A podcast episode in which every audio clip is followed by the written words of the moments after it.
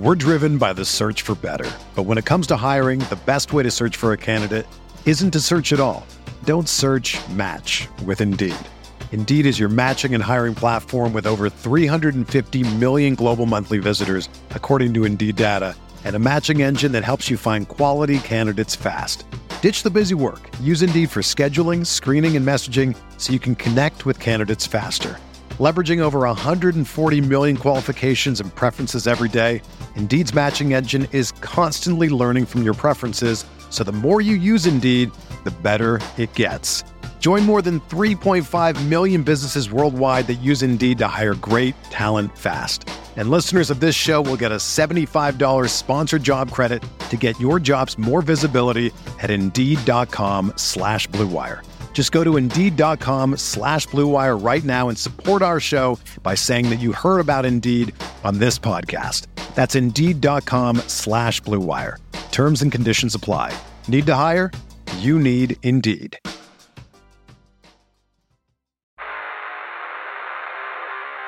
You don't want it. You don't need it, but you're going to get it anyway. The Kevin Sheehan Show. Here's Kevin. Pretty incredible to think about, but this week is going to be the final week that Dan Snyder owns our football team. Seems so far fetched over the years, especially when you considered his age. But by the end of this week, Dan Snyder is out and Josh Harris is in. Yeah, I believe that this thing is moving forward.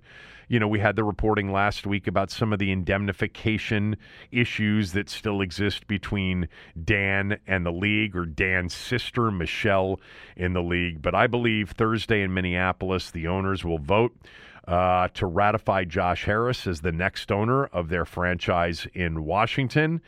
Uh, and then you'll have a closing shortly thereafter where you know the doc documents the final documents get signed and the money gets wired. As i told you last week remember uh, i was told by multiple sources that wiring instructions had already been sent. Now keep in mind that josh harris has to i would assume i don't know this for a fact but I would assume that all of his limited partners, you know, the 50 million to 500 million or 400 million um, investors, I forget what Mitchell Rales has and Magic Johnson. I think Magic's got 250 million in it. Um, but I would imagine that they didn't send their money when Josh Harris asked if they would commit to being a part of the group. he's not going to they're not going to let uh, Josh Harris hold on to 50, 100, you know, 200, 300 million dollars for 3 4 months. Um, so he's still got to get all the money from them. I don't know. Maybe there was earnest money put down. I don't know how that works actually when you've got that many limited partners and that big of a group. Um, but they're probably putting it all together as we speak. Um, getting it all into one uh, place, and it'll be wired to Snyder in the amount of I think it's five point eight five billion dollars. Uh, with remember the earnout um, on the other you know the amount that gets it up to 6.05 uh, billion in a final sale if Snyder earns that piece out. And Snyder has a lot of debt. I would imagine that the senior debt on the team now that it's being sold that they will get paid perhaps at the closing as well. Um, we shall see. I don't know if we'll ever find out exactly how that transaction works. Uh, but yeah, by the end of this week, it's amazing. Um, I mean, I just I think that it is one of those things that for so long seemed implausible.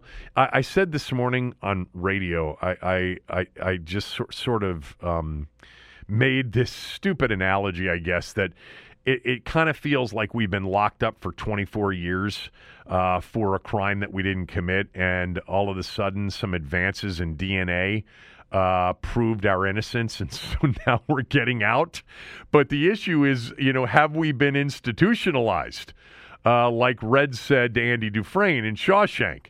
And um, I riffed on that line, and I couldn't remember the line exactly that Red uh, delivers about being institutionalized. So I actually looked it up. Um, and here is the actual line when Red says, Remember, Brooks commits suicide once he gets paroled and he just can't make it on the outside. And Red said, quote, these walls are kind of funny. First you hate them, then you get used to them. Enough time passes, gets you it, it gets so you depend on them. That's institutionalized. They send you here for life. That's exactly what they take. The part that counts, anyway.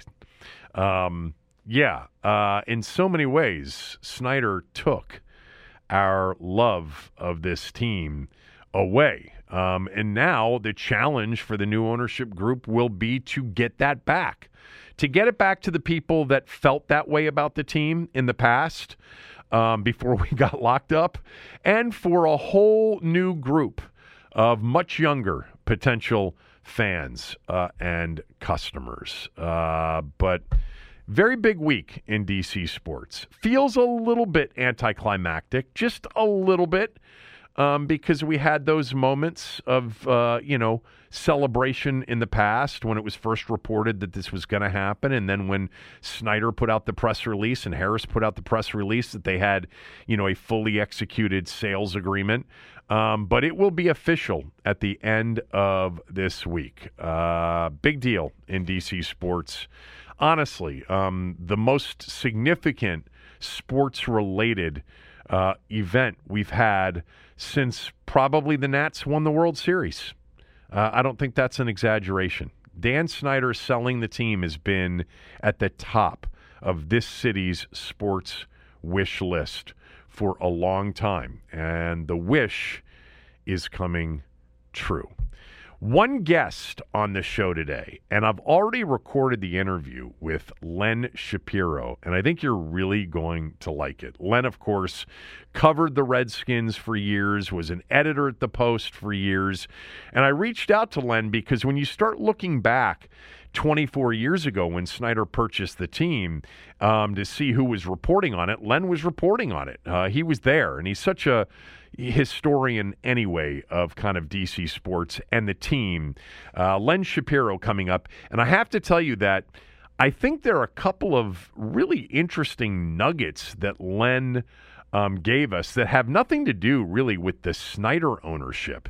Um, uh, specifically, he gave us a nugget about George Allen and the end of the George Allen era here in Washington and how that happened. And then something I had never heard before. He tells us that Jack Kent Cooke, uh, and you'll hear his description of it, was actually considering changing the name before he passed away. Um, so, Len Shapiro coming up in the final two segments of the show today. Uh, you're going to hear, by the way, shortly, I'm going to play for you Patrick Mahomes uh, on a podcast this weekend talking about the loss of Eric Bieniemy. You know, we we got after Bieniemy a little bit last week because he wasn't really very prominent at all in that Netflix uh, series quarterback.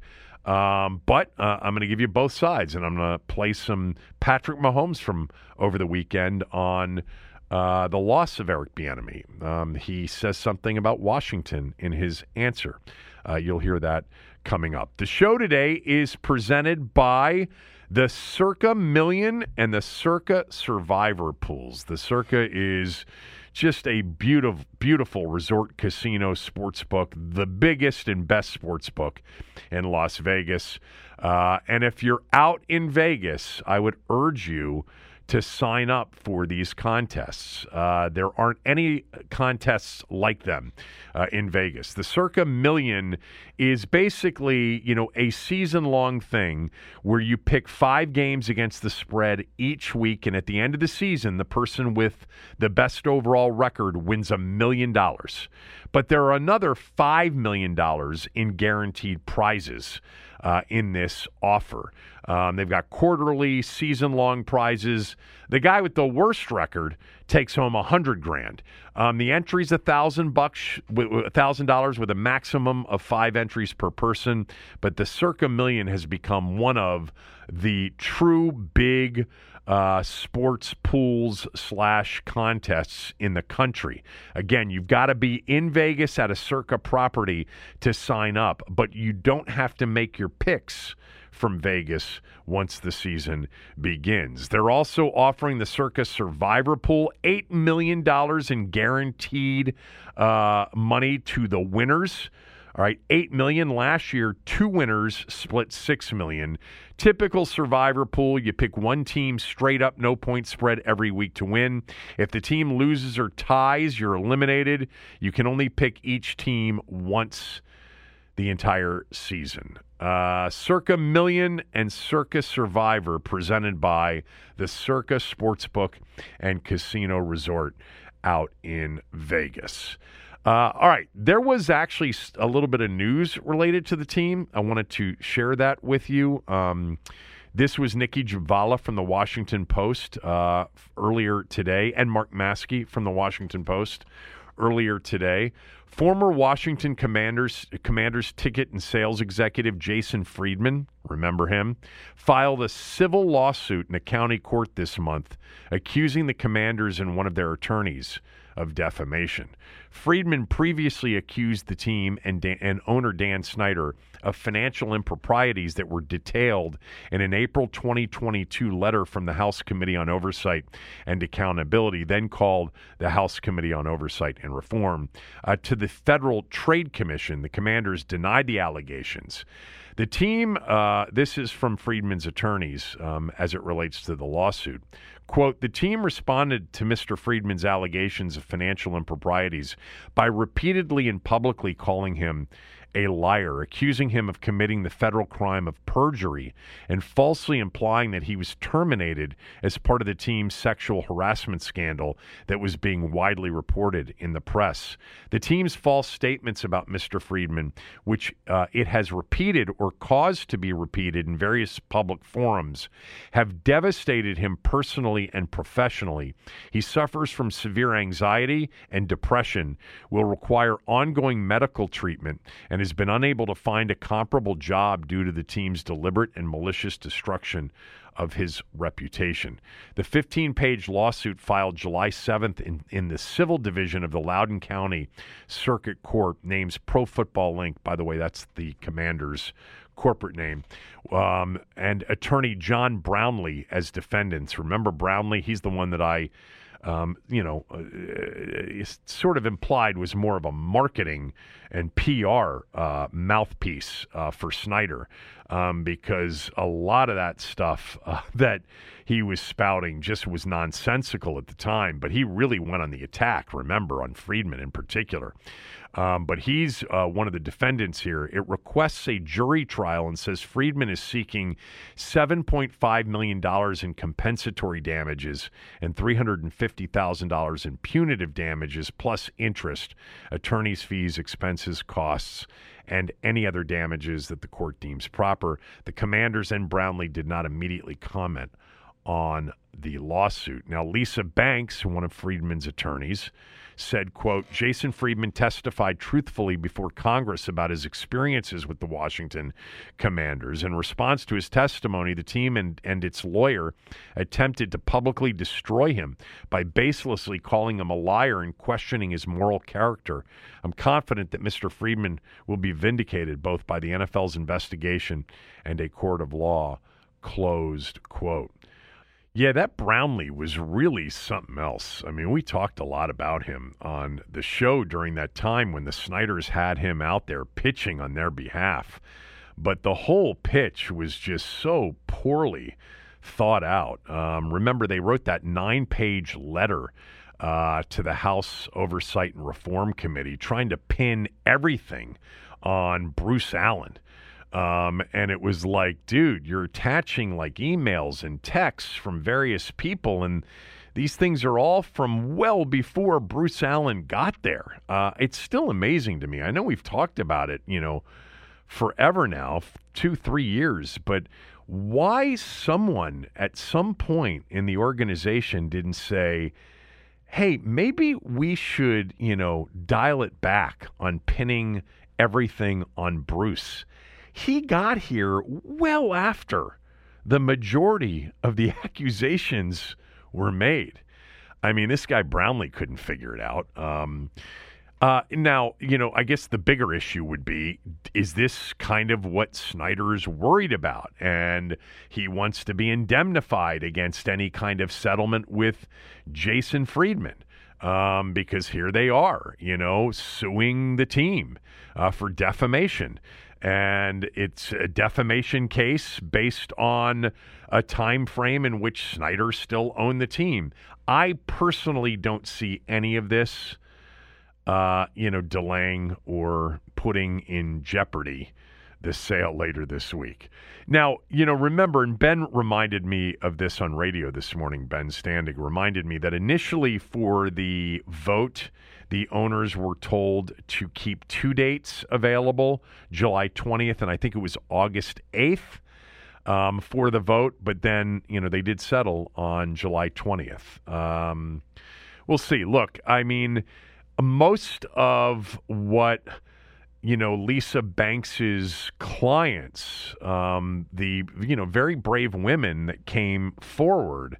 You know, I think you know, Neil and Rockville's pointed this out to me in the past. I think a lot of that is basically beyond the statute of limitations. Uh, and so this defamation case, though, isn't because the defamation took place here just in the last year, year and a half. Um, so this would be kind of a way to try to get some, you know, to try to get something out of the team for this mess for everybody. I don't know if they'll be successful or not. I'm not, you know, uh, I'm not educated enough legally to understand whether or not Jason Friedman has a case or not. But anyway, um, so there you go. That was the news of the day. Uh, so I wanted to play something that I found uh, earlier this afternoon, um, and it was Patrick Mahomes on a podcast, uh, Rob Maaddi's podcast. Rob Maaddi is an AP NFL writer, and he has a podcast called Faith on the Field. Uh, and you'll hear his question about Eric Bieniemy, and then you'll hear Patrick Mahomes' response. How different is it going to be without EB Eric Bieniemy over there on the sideline with you guys? Yeah, I mean it's definitely going to be different. I mean, uh, he was a voice that was in the, has been in this locker room my entire career, um, and so to lose that voice, I mean, I, am excited for Washington because I know how how inspiring that he can be and how smart he he was for us. Um, luckily for us, I mean, I think Coach Reid does a great job of finding great coaches um, to to supplement uh, some of that that great leadership that uh, Coach Bieniemy uh, had for us, and I, will trust in Coach Reid to have the right plan to to kind of do whatever we can to get ourselves in that right moment again. Um, and so uh, it's uh, definitely gonna be tough losing him. I have so much respect for EB. Um, he, he was he's such a great coach, but a great person. Um, but I'm excited for these other guys to step up and be those coaches that they've learned from him and learned from Coach Reid to be. Come to any conclusion you want on what you heard Mahomes say. Parse all of his words till your heart's content. Um, but the bottom line is, he said it's definitely going to be different. He was a voice that has been in this locker room my entire career. And so to lose that voice, I mean, I'm excited for Washington because I know how inspiring he can be and how smart he was for us. Closed quote. Uh, he also talked about how Andy Reid's good at supplementing the staff. Look, many of you got after me a little bit on Twitter last week for um, being highly critical of Bieniemy um, from that quarterback series, the Netflix series. I don't think I was highly critical at all, in my opinion. I was just observational. I was highly observational. I I gave you the caveats of highly edited show um, and prior to watching the final episode, which was the AFC Championship and Super Bowl uh, episode, um, that uh, you know th- there was more to come, and maybe I would change my mind. And Bieniemy was more of a presence in that final episode, but. Look, I, I think the bottom line is because we heard this from our good friend Steven Spector, who runs a sports talk station in Kansas City, used to work for us at 980, work with us, um, is that Matt Nagy is Mahomes' guy. And they were moving in the direction of, of making Matt Nagy officially the OC again because that's what he was before he took the job with the Bears. I have no idea what it would have meant for Bieniemy, but it probably would have meant a different role, a reduced role with Nagy back. And, you know, it's very possible that, you know, and by the way, I'm not even saying that it, it may not even be likely that Eric Bieniemy not only is smart and inspiring, as Mahomes said, but was significantly influential in his years in Kansas City. But stylistically, it's very possible that he wore thin on everybody, that it got a little bit old, and that he needs a new place. He needs a new set of eyes and ears. And by the way, needs to get out underneath the big shadow of Andy Reid. And for that matter, maybe Matt Nagy, too. Um, I'm not, you know, I'm not predicting that Eric Bieniemy is going to be a complete bust. I am doing what I did last summer with Carson Wentz for sure. I'm identifying the fact that there are red flags. That's just a fact. If you can't deal with it, I can't help you. But nobody else wanted to hire him. And it's questionable as to what his role would have been had Washington not hired him in Kansas City. But again, he was with them for a while. He was with Andy Reid. There's got to be a lot that rubs off from them um, and that staff. The problem, of course, here is that he doesn't have Patrick Mahomes and he doesn't have Travis Kelce and he doesn't have Tyreek Hill, et cetera, et cetera. Uh, but um, I hope it works out for Eric Bieniemy. It would be a great story for him to prove so many wrong. But we'll see. And we're not going to know anything until they start to play real games. By the way, and I think I've made this point before, it's also possible we're not going to know that much if he doesn't have a real quarterback. You know, no, uh, sorry, but Scott Turner for all of you that think he was just terrible, he had eight quarterbacks that played here during his tenure as offensive coordinator, and none of them were any good. Um, when you don't have a good quarterback, it's pretty hard to be uh, to be a good offensive coordinator. I mean, there are only a few examples of it. Kyle Shanahan being the most recent example of it. Um, I did want to mention real quickly that the Wimbledon final was great. I didn't watch it live. I was actually playing golf.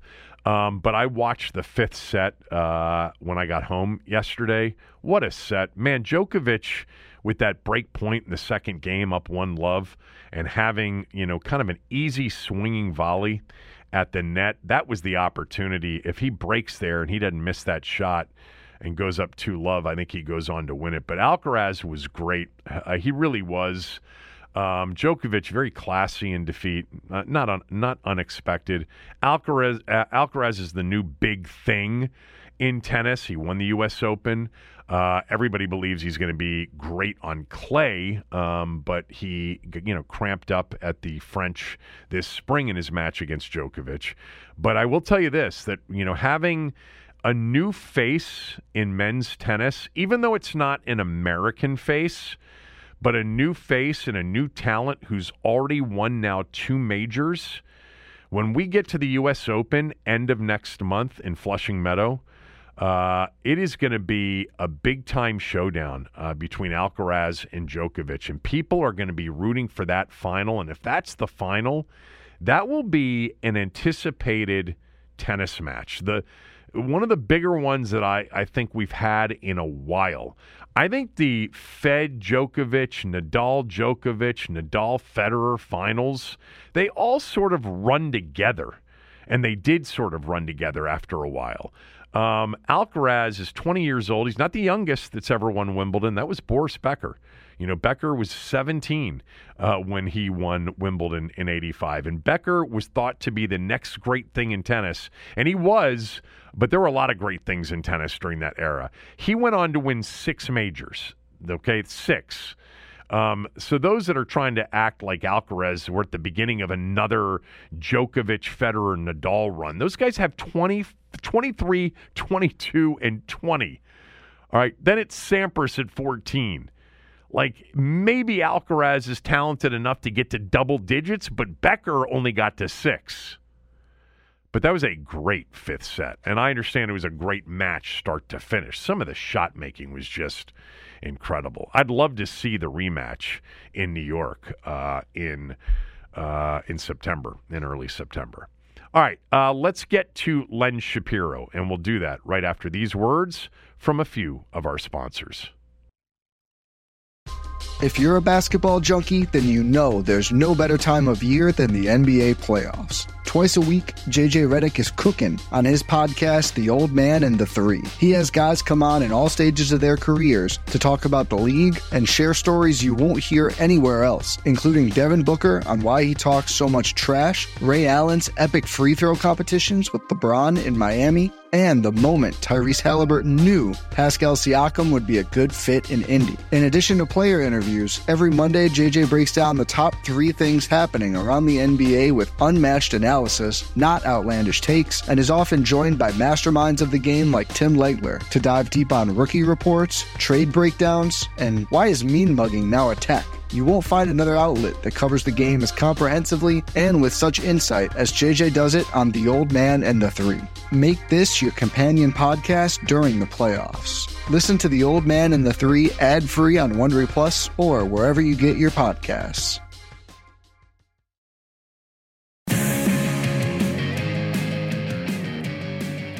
This segment of the show brought to you by MyBookie. Go to mybookie.com or mybookie.ag. Use my promo code KevinDC to secure a first deposit bonus of up to $1,000. MyBookie's got everything you need for the upcoming NFL season and college football season. I mentioned a few weeks ago Washington being a five and a half point favorite in week one over Arizona. The total is now 39 and a half in the Arizona Washington season opener. That is the lowest total uh, by a couple of points in week one of the NFL. Uh, they're not expecting Washington and Arizona to light it up offensively uh, in the opener. Uh, use Kevin DC as the promo code, and you can secure an initial deposit bonus of up to a thousand. Jumping on with us right now is Len Shapiro. Len was a longtime sports reporter, sports editor at the Washington Post, covering the Skins forever, covering golf forever. Uh, Len, a legend, uh, and in terms of the Washington Post and covering sports in this town. And I just thought about you to reach out to you this week because you really were involved uh, in the early days of Dan Snyder covering the team. You're on several bylines uh, for the Post when Snyder uh, purchased the team back in the summer of 1999. So I want to get to that in a moment. But, you know, I was checking out your Wikipedia page before we started. Um, you were a copy editor in 1969 for the Washington Post, Len. Um, that's that's quite a run you had uh, from 69 until I think 2010. Well, who's counting? yeah, actually, I uh, no, I actually joined the Post uh, as a part timer while I was in graduate school uh, at the University of Missouri, which had a program in D.C. Uh, and I took a job as a part timer taking high school scores over the telephone and uh, on Friday nights and Saturdays. And when I got my degree, uh, they hired me full time. So, uh, and I started covering high schools originally. So, what year so was? I started out as a high school writer. So, I'm just curious. You were there for the Watergate break-in and Woodward and Bernstein and everything that followed during those years from you know from 72 June of 72 through the you know the Nixon uh, resignation in August of 74 even though you were writing sports you were you were with the paper what do you remember from those days well, I remember it, um, it was a team effort, and I'm not trying to tell you that anybody in the sports department had much to do with unseating Richard Nixon. But everybody in the building knew that, you know, if you went to a cocktail party, if you went to a tailgate, if you did something, overheard something, don't be shy. Tell somebody about it because the boys, as in Woodward and Bernstein, uh, it might lead to something. So uh, it, it was a very exciting time at the paper. Uh, for me, I mean, I was paying attention, of course, like everybody else, but I was also covering Navy football. Uh, I, I had a little bit, of the Redskins at one point. I started covering the Redskins full time as the beat reporter in 1973, the year after they uh, they went to their first Super Bowl and lost to the Miami Dolphins, uh, who I also covered, by the way, the year they won 17 went 17 and 0 and beat the Redskins. That was my first Super Bowl as well.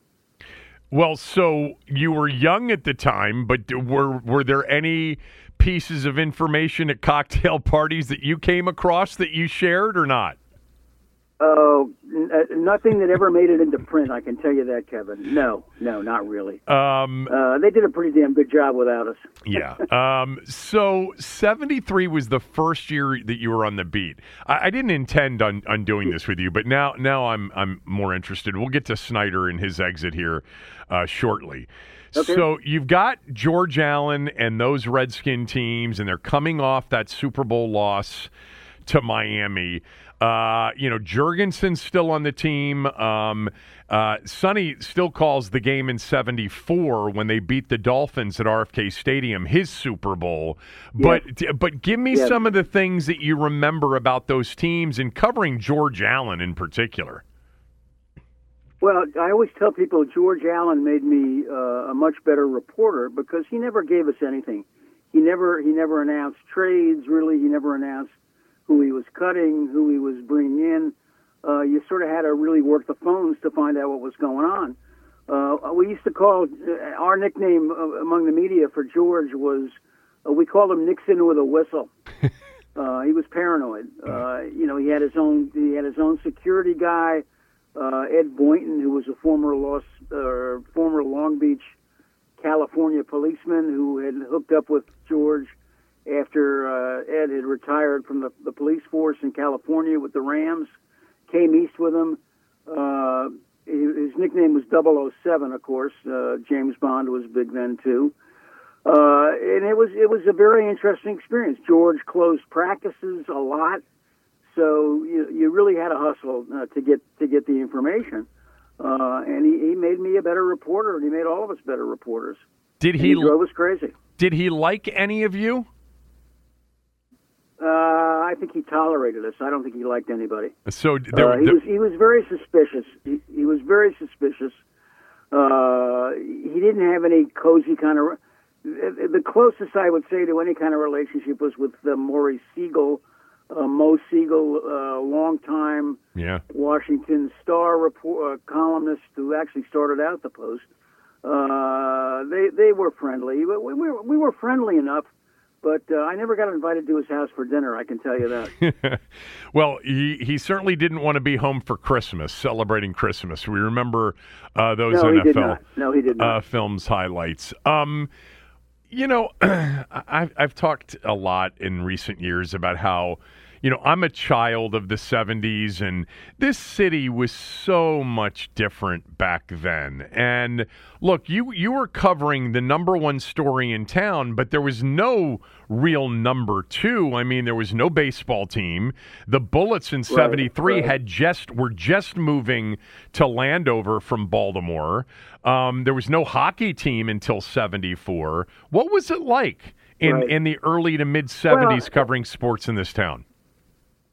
Well, it, it was you know covering the Redskins obviously was great because you know the, everybody paid attention, uh, including our editor uh, Ben Bradlee, the legendary uh, my my hero really, and, Yeah. and uh, uh, sat in the owner's box with Edward Bennett Williams, who was the team president and a great attorney, uh, Jimmy Hoffa's lawyer among others, uh, who then went on and bought the Baltimore Orioles when Jack Cooke showed up but it was a lot of fun. Uh, the whole town was energized by George Allen. Obviously, uh, he came in right away, turned the team around. Uh, there was nine, in fact, one of my first assignments, uh, Kevin, was the the Vince Lombardi Death Watch in 1969. I was sent to Georgetown Hospital every day after our first edition came out, just to make sure that uh, Mr. Lombardi didn't die before our final deadline at two o'clock in the morning, so we would have I could call in and give them some information. Uh, but Lombardi came in '69. Uh, he was replaced uh, the only year he coached the team, replaced by a guy named Bill Austin, uh, who wound up being George Allen's offensive line coach for quite a while. Uh, and then George Allen came in in 1971, turned the team around, turned the town around. You know, he had all these old graybeards uh, that he, you know, they, they, he didn't he didn't believe in in uh, draft choices. Uh, so he, he he started the Over the Hill gang. Uh, people like Diron Talbert and Ron McDole and Mike Bass and you know, Kenny Houston. All these guys came in uh, in the first couple of years, uh, and uh, they became a, a contender. Um, and came very close to uh, had a, had a really good shot at winning that Super Bowl, uh, and uh, but but lost uh, in, in uh, 14 to seven in a game that's still remembered for the craziest play in Super Bowl history, when Garo Yepremian, the Dolphins kicker, tried to throw a pass that was intercepted by my friend Mike Bass. Yeah. And returned for a touchdown. Yeah. By the way, how about Mike Bass getting into the Ring of of Honor uh, last year? Which um, last year or the year before? I'm I'm, I'm losing track. But yeah, old, it was last year. I think it was last yeah, year. Yeah, but number number forty one opposite number thirty seven, Pat Fischer, pretty pretty decent right. uh, starting corners. So you know, right, and it, and you and you also had Brig Owens, twenty three. Of course, and then you know eventually yeah. Kenny Houston came around. Jake Scott, who was the MVP of Super Bowl Jake seven, Scott was there. played for Washington. Um, I, I um. I've always felt, and and a lot of uh, older people have pushed back on me and said, no, no, no. The, the, the Redskins, the love affair with the Redskins really started with Sonny Jurgensen in the '60s, and I- don't, uh, you know, I don't remember that. wasn't alive for it. I I remember George Allen's. That's the first year I remember is '71, his first year here. And I think George Allen, and I know Lombardi was here two years previous to that and, and had the town excited. But I think George Allen, with what he did in winning and then establishing what was the best rivalry in the league over a long period of time, I think that was the beginning of the true passion, you know, the mass passion for this team. Do you agree or disagree?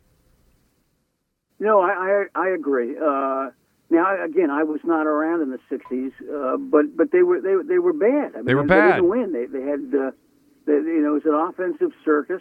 Sonny and Charlie Taylor and and Bobby Mitchell and uh, uh, you know they had a great offense, but they couldn't stop anybody. Sam Huff was on that team, and he couldn't stop anybody. Uh, but yeah, uh, George George really galvanized the town. And again, uh, you mentioned it earlier. We lost the baseball team, uh, and and there there wasn't a heck of a lot to root for. Uh, maybe you know the University of Maryland had had, had got a had had a great revival under Lefty Driesell, uh, but the Senators had left town. The Post started to cover the Orioles in the early '70s, but the town wasn't quite ready to adopt. Uh, Earl Weaver and, and Cal Ripken and Eddie Murray uh, and, and draw them to their hearts uh, as they would have if the team had been the Washington Senators or the Nationals. So yeah, the Redskins had it pretty much themselves. Uh, we gave it unbelievable coverage. Uh, I was writing two and three stories a day. Uh, we would write six or seven stories uh, after a game, sidebars, front page, lots of photos. Uh, it was on. Uh, there was no sports talk radio back then, Right. for the most part, but uh, all the local TV stations uh, had name, big name, uh, uh, or big name in this town anyway. Uh, you had people like uh, uh, Glenn Brenner, George Michael, Warner Wolf, uh, blah blah blah blah blah, and you know sports uh, at six and eleven usually got four or five minutes. Now you're lucky to get 35 seconds. Right. So it was a big deal, and the Redskins and, and George knew how to get. George knew how to make, you know, as much as he distrusted the press, uh, he also knew how to use the press and use the media, and knew what a headline was and knew how to make headlines. Uh, and and uh, you know he would taunt the Cowboys.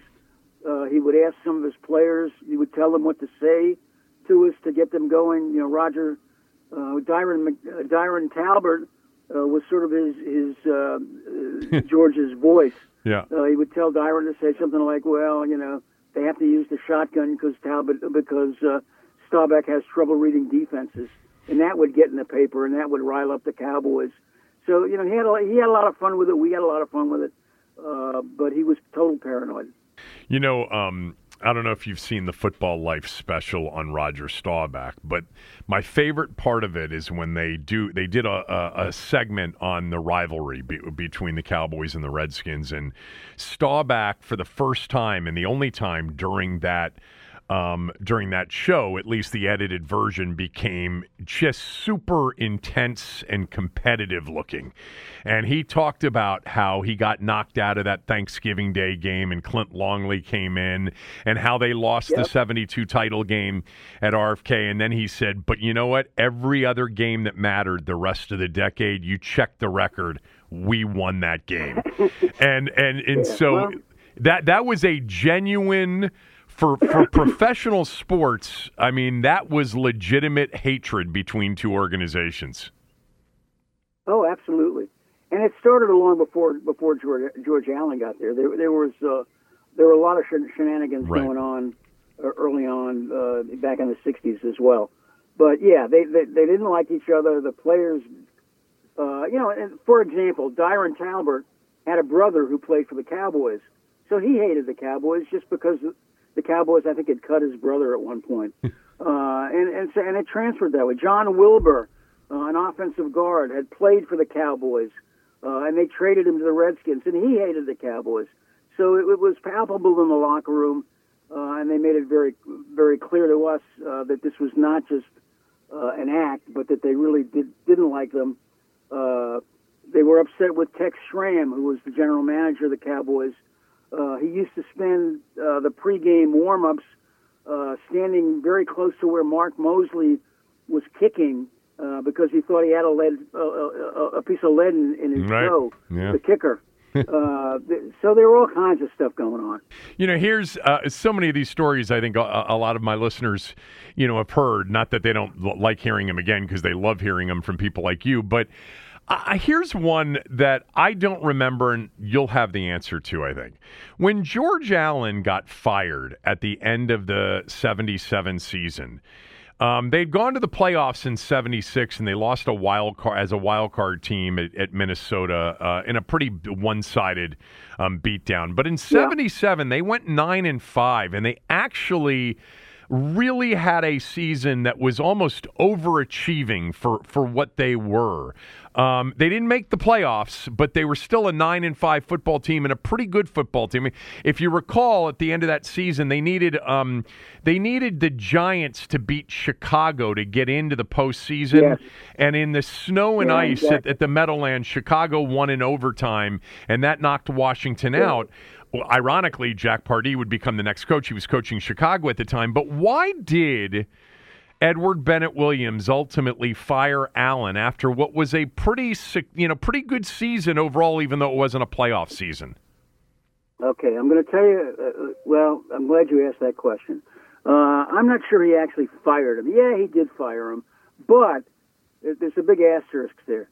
During that season, toward the end of the season, there was a Saturday practice, or there was a Friday practice, and George came out and said, "You know, fellas." I have never seen my son Bruce Allen play a college football game. I am going to do something I've never done before. I'm not going to come to practice tomorrow, Saturday. I'm going to go down to the University of Richmond and watch my son play football. You know, it's a Saturday, it's a walkthrough, but the assistants could handle it. Okay, fine. All right, flash forward, and we didn't think anything of it. He comes back, and you know the whole thing uh, blows up eventually, and, and Allen uh, goes to the Rams. Well, George Allen on that Saturday did not go to watch his son play football.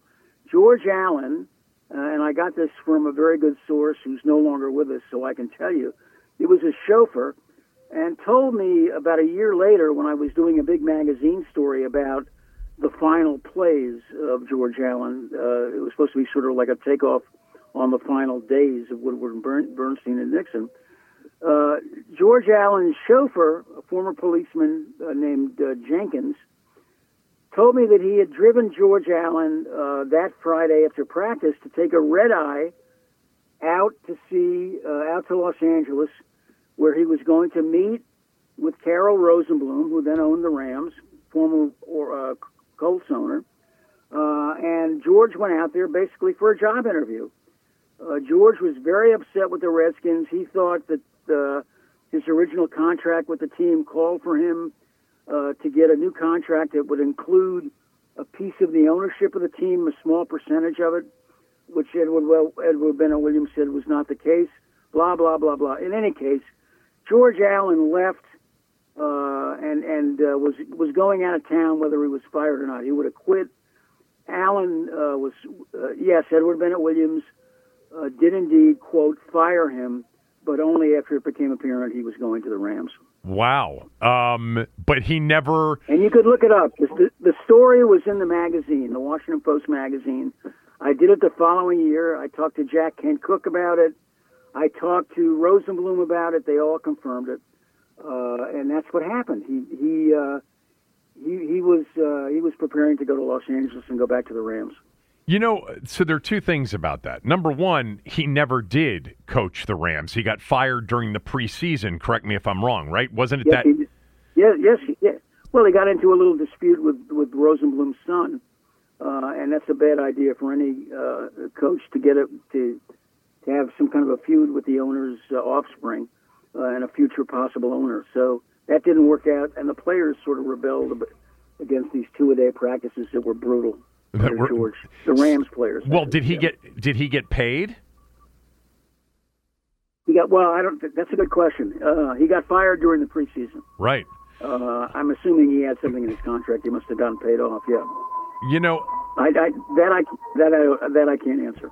You know, um, as you were talking about, you know, Allen, you know, going out there, and, and obviously he had a desire to return back to L.A over the years that Bruce Allen was here, you know, under Snyder, I always got the sense listening to Bruce talk that the family loved living in Los Angeles and that the Rams yeah. for the family were really the team that they grew up with. I mean, eh, look, Bruce had fond memories of the Redskins days, and so does the daughter, and so did George, you know, uh, Allen Jr. Um, yeah. Yeah.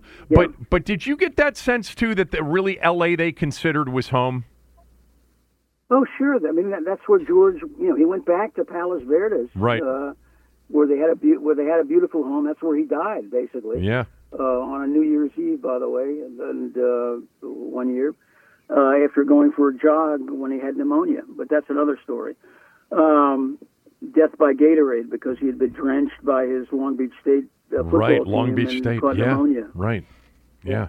Anyway, yeah, they they like California. George loved, although you know George, yeah, and George, you know, went to college out there. He went to Whittier College. Right. Uh, so yeah, they were they were they were Angelenos, I guess, and and uh, the, the kids liked it very much too. They lived in a great place uh, what's not to like about Los Angeles?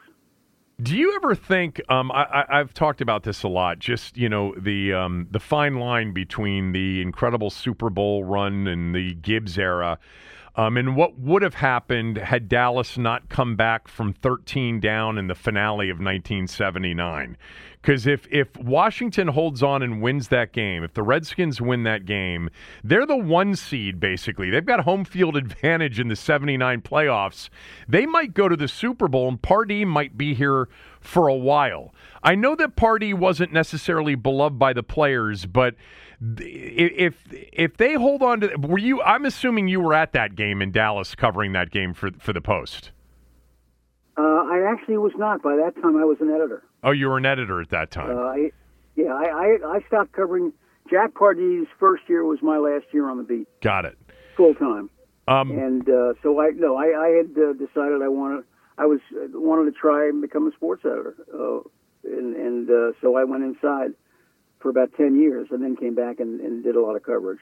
But still, um, Pardee. Yeah, they, they, they very well could. They very well could have, but you know, I don't. Th- Jack still had a lot of friends on the team. Uh, yeah, there were some people who were not happy with him, and Kenny Houston was very unhappy with him because of the way his career ended. Jack didn't play him in his last game, uh, which was not a good thing, and Jack admitted later he made a huge mistake.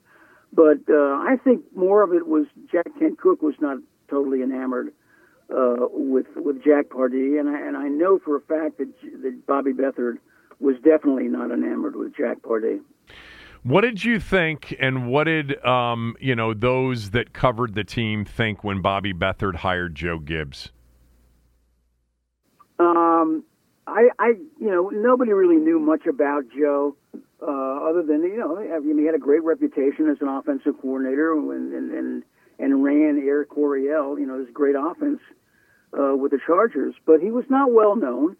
And, and then when he started out 0 and 5, you know, I, I suspect most of the media thought, uh oh, you know, what have they gotten themselves into?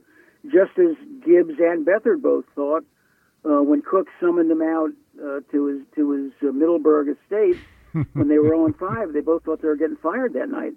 Uh, turned out Cooke said, "What can we do to help you guys?" and and what should we do? And and uh, they turned it around, went eight and eight, and the rest, as they say, is history.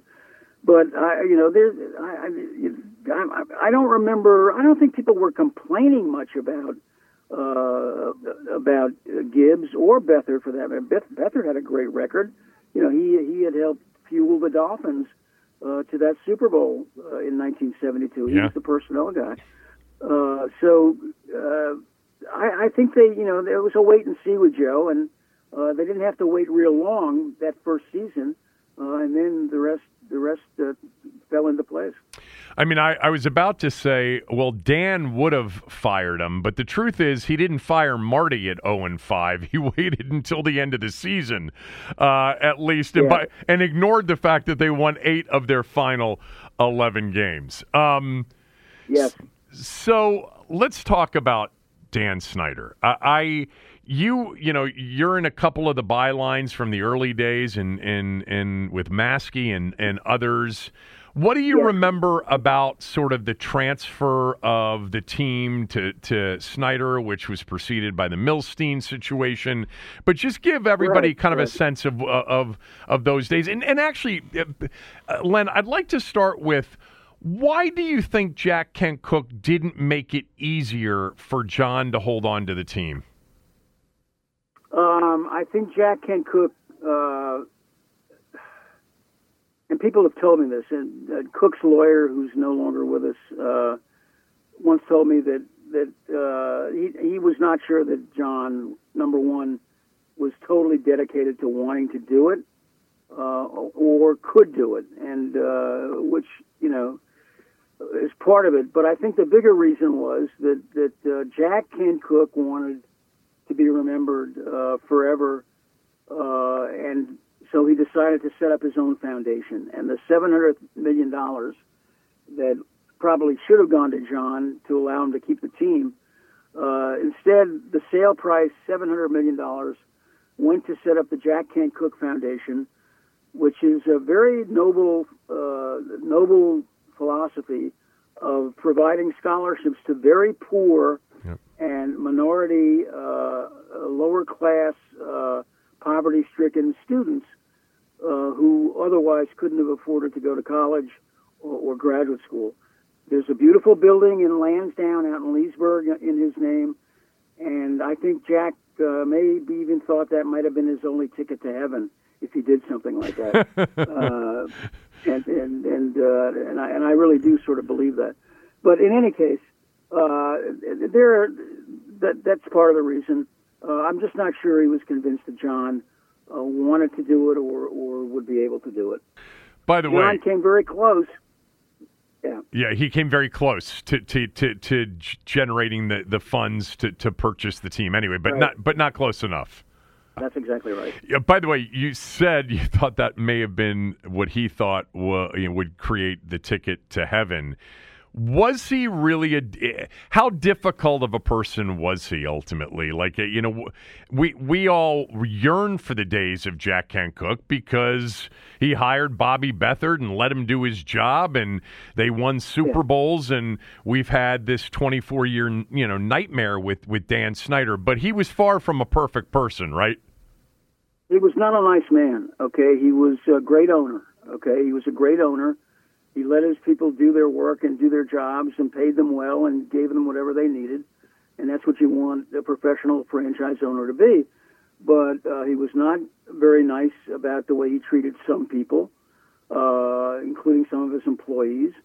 Uh, he was not nice the way he treated uh, some of the women in, in his life, uh, including the Bolivian firecracker, uh, Marlena, Yep. uh, including the mother of his uh, now 30 something do- year old daughter. uh, and he could be very uh, he, he could be very difficult with writers. Uh, I, and I can tell you, my my very first experience with him, uh, I was actually reporting, doing reporting for that magazine piece I told you about on the final days of George Allen, and got Jack Cooke on the phone. Surprisingly, got him on the phone the first time I called him. I thought I'd have to go through a bank of 40 secretaries to get to him. Picked up the phone, talked to me, was uh, answered my questions for about 15 minutes. Thank you very much, uh, Mr. Cooke.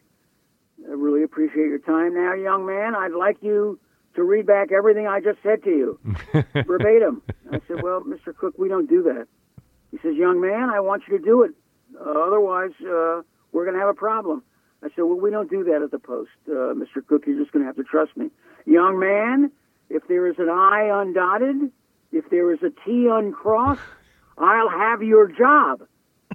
Well, you know, I managed to stay another 30 years, so he didn't get my job, and I guess I get, I got, I guess I quoted him properly, but uh, that's the kind of guy he was. He he liked to intimidate people. He liked to make sure you knew uh, that he owned the Chrysler Building and a lot of other things. Uh, and he was not one of my favorite people, quite frankly. All right, uh, let's get to the spring and summer of 1999. 24 years ago, you were covering uh, the purchase of the team by Dan Snyder. We'll get to that and all of your memories of those days right after these words from a few of our sponsors.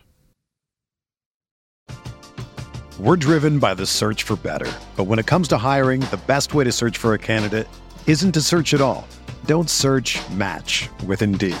Indeed is your matching and hiring platform with over 350 million global monthly visitors, according to Indeed data, and a matching engine that helps you find quality candidates fast. Ditch the busy work. Use Indeed for scheduling, screening, and messaging so you can connect with candidates faster. Leveraging over 140 million qualifications and preferences every day, Indeed's matching engine is constantly learning from your preferences, so the more you use Indeed, the better it gets.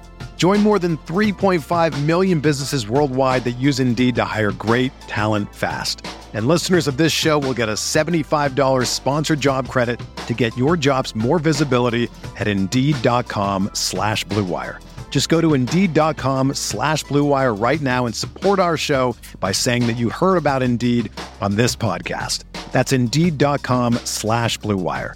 Terms and conditions apply. Need to hire? You need Indeed.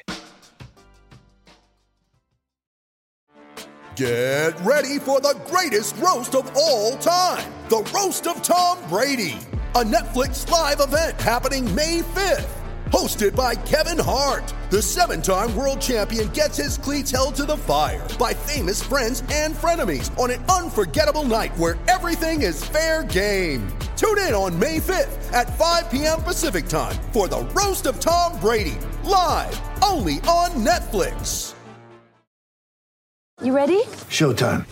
On May 3rd, summer starts with The Fall Guy. Let's do it later. Let's drink a spicy margarita. Make some bad decisions. Yes.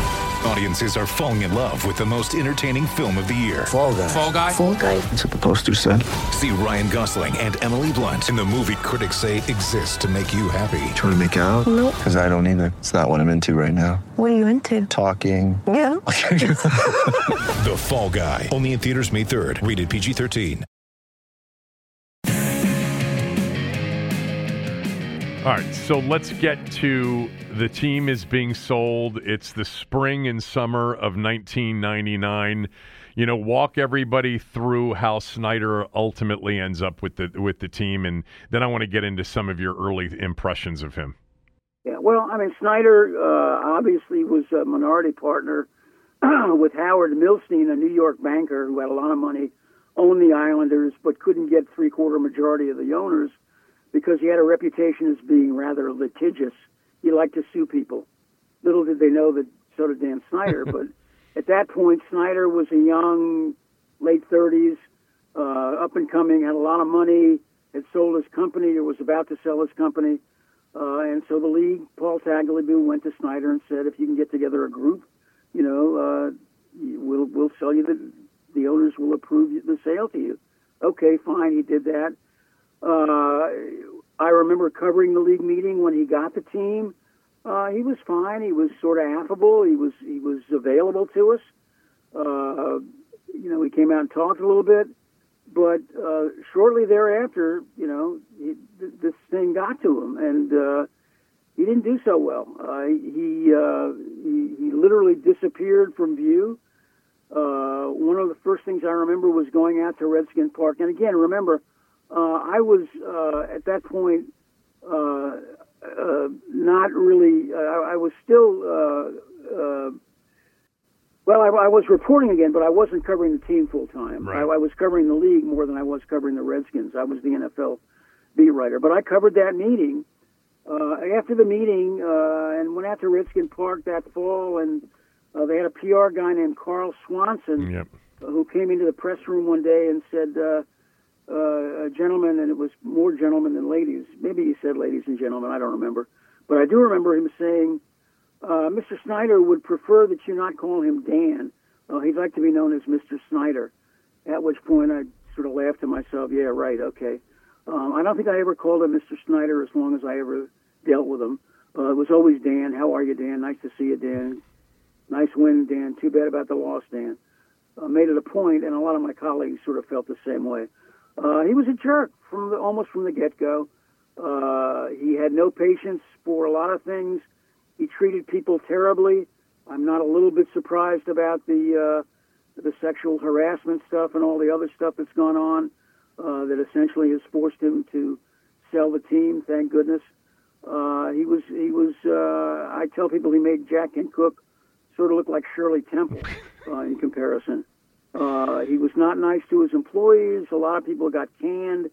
Uh, firing Marty Schottenheimer was a terrible mistake. Yep. Uh, I thought, particularly after Marty got you know one eight of the last eleven after going zero and five. Uh, he made some terrible decisions. He brought in Jeff George. What a disaster that was. He kept signing big names. It was like he was collecting baseball and football cards to have on his roster, except they were all at the end of their careers. They all got huge signing bonuses and big salaries, and none of them wanted to play very much, uh, including Deion Sanders, including Bruce Smith. I mean, the, the, you can go on and on with the names. But uh, he was a, Dan Snyder, in my mind, didn't know what he didn't know. He thought he knew it all. Uh, he was a very cocky little guy, made a lot of money, good for him, uh, but he didn't know anything about football other than being a fan, and that doesn't work in the NFL. Um, when you and Andy decide to update that great classic uh, New York Times best-selling DC Sports List book, which was which was great, um, you know there could be a whole there could be several pages of, of Dan Snyder lists, but I'll I'll ask you uh, at least one because I, I did this on radio this morning with callers. Um, when was or what was the first moment? Where you kind of knew deep down this guy was going to be a major problem as an owner for this fan base? Um, almost from the get go, you know. Well, that you know the Dan stuff. You know, call me Dan. Don't call me Oh, Dan. God. But I'll, I'll tell you the the the, big, the, the one that, that really rankled me more than anything. Um, I was on the Hall of Fame selection committee for 30 years, and we took that job pretty damn seriously. Uh, you know, you meet the Saturday before the Super Bowl, you make your decisions. Art Monk was up for uh, had been a finalist five or six times and never made it. I was the guy, uh, and then occasionally uh, Dave uh, David Elfin uh, had to give the speech to present him to my fellow uh, selectors, most of whom, in fact, 99% of whom were uh, media people. Uh, and one, one of maybe the fifth or sixth year that, that uh, Art didn't get in, Dan Snyder put out a letter, basically a press release, saying these no, these these selectors have no idea what they're doing. They're more they're idiots. Blah blah blah. blah. Just denigrated the whole process. Uh, lambasted the, the the guys who make up the committee, uh, and and uh, and I called him up, and I said, you know, why would you do something like that? Do you, do you think that's going to help get Art Monk enough votes next year to get into the Hall of Fame, Dan? You really think that's going to what you just did is going to help you? You can feel that way if that's how you feel. Great. Do you have to put out a press release and and and and, and piss off, you know, 32 different people from 32 different franchises? Well, you know, I, that's how I feel. I, well, why would you do something like that? He says, "You know why? Because I own the team and I can do whatever I want to do." Boom, down went the phone, and that was probably one of the last conversations I ever had with him. The good news is that Monk obviously got in a couple of years later, as we all knew he would. Very few people get in on the first ballot, as you know, uh, and Art probably should have gone in earlier, but uh, and that was Snyder in a nutshell to me. He just thought he could sort of bogart his way into every situation, make his feelings known, and things would change. They never changed for him, uh, and it just got worse every year.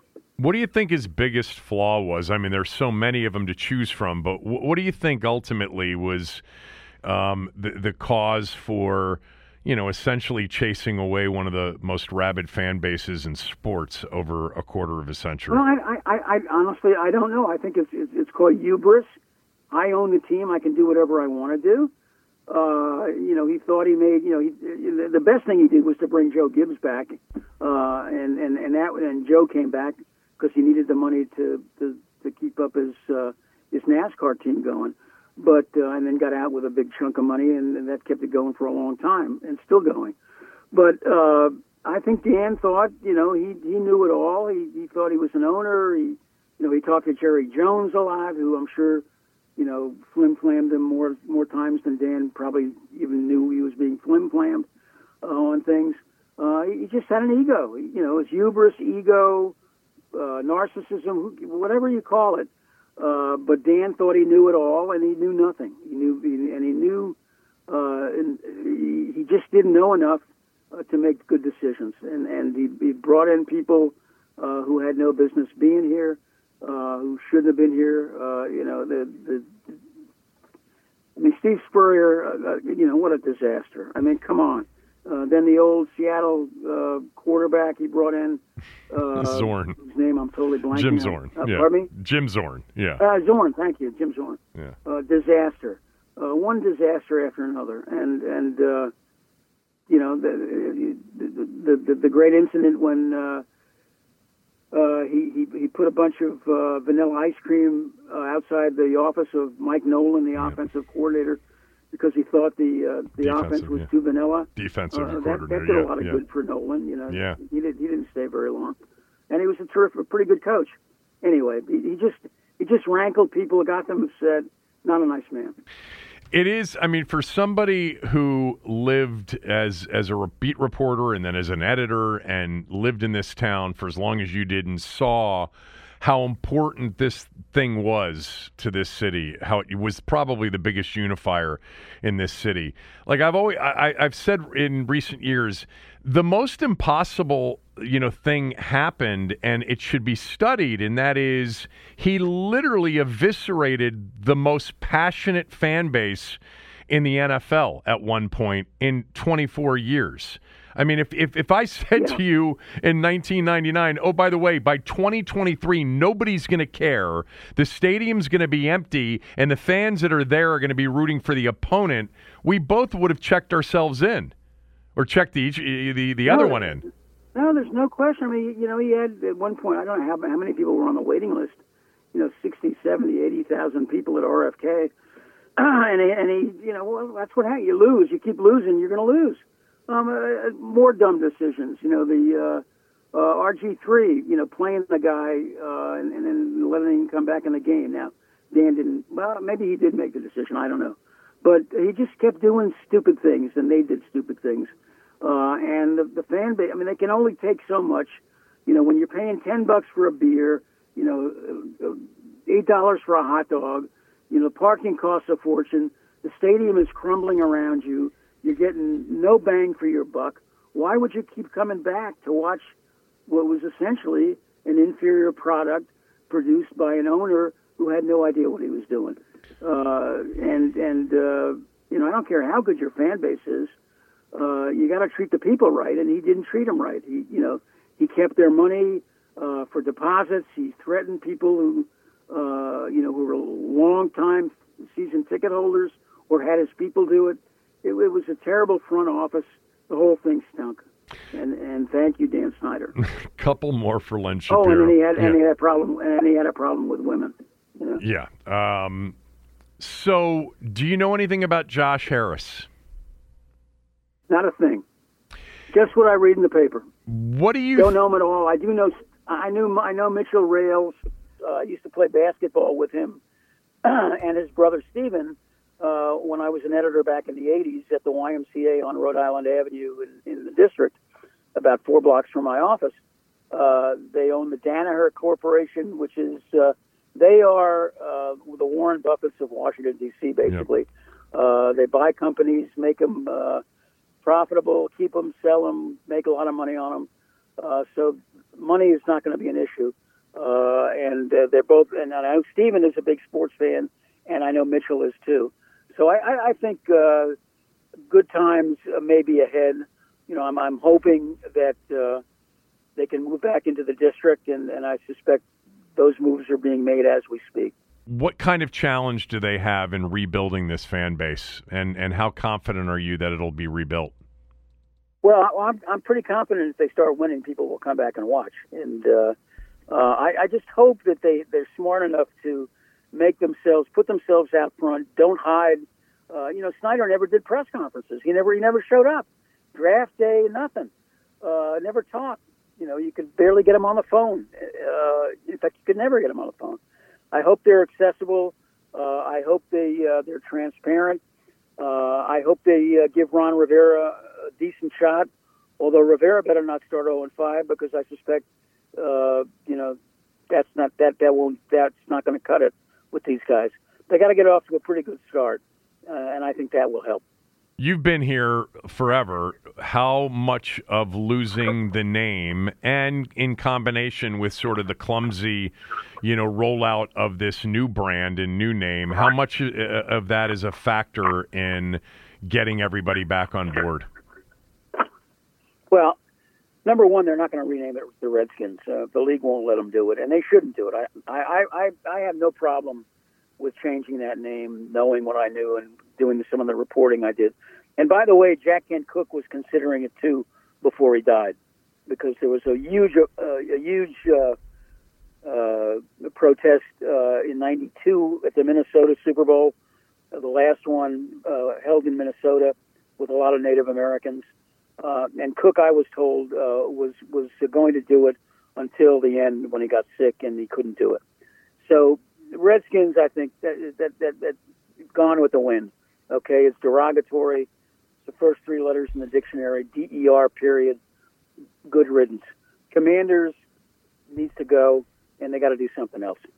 So you think you think Commanders needs to go? Oh, sure. I call them the commies. I mean, come on. So, Len, back to other the, people call them the Manders. Back I to mean, the. I, I've never heard uh, anything about Cooke wanting to change the name. So you're saying that that Minneapolis Super Bowl in January of '92, and I was at that not, Super Bowl. Not then. Oh. No, that affected him. Okay. And then there was a, and then the movement started to grow to change the name. Right. Uh, and so, you know, three or four years later, Jack Kent Cooke was seriously contemplating changing the name of the team because number one, he saw tremendous. You know, look look at look at the merchandise they could sell. Uh, and and yeah, he was considering it, despite what he said. All right, um, great stuff. I, I should ask you, who do you like in the British this week? Um, give me Rory Mac- McIlroy, my, my, my favorite player out there. he, he, was. And he just won. He just won. He just won by birdieing Yeah. 17 and 18. That was uh, fun to watch. I know. Um, it's really good to hear your voice. I hope you're doing well. Thank you so much for doing this. Yeah, and, and Kevin, call me anytime.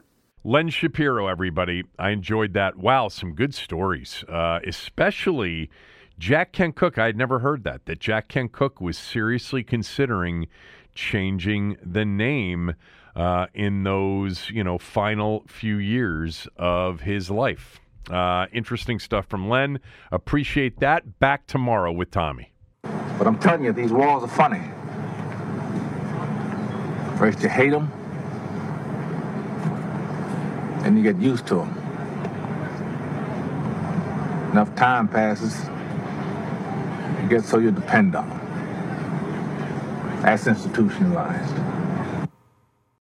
It's happening daily. We're being conned by the institutions we used to trust. The mainstream media is distracting us with meaningless headlines instead of focusing on the harsh realities facing American families. Time is short before something big happens, and that's why so many folks are preparing. They're becoming self reliant by investing in emergency food storage from My Patriot Supply. Go to mypatriotsupply.com and secure four week emergency food kits for each member of your family. Each kit contains tasty breakfasts, lunches, and dinners, averaging over 2,000 calories per day. Save $50 on each four week food kit you purchase. Plus, get free shipping on Ready Hour four week emergency food kits. You're not ready if it's not Ready Hour Foods. At My Patriot Supply, you can also get solar power generators, water filtration units, heirloom seeds, and survival gear.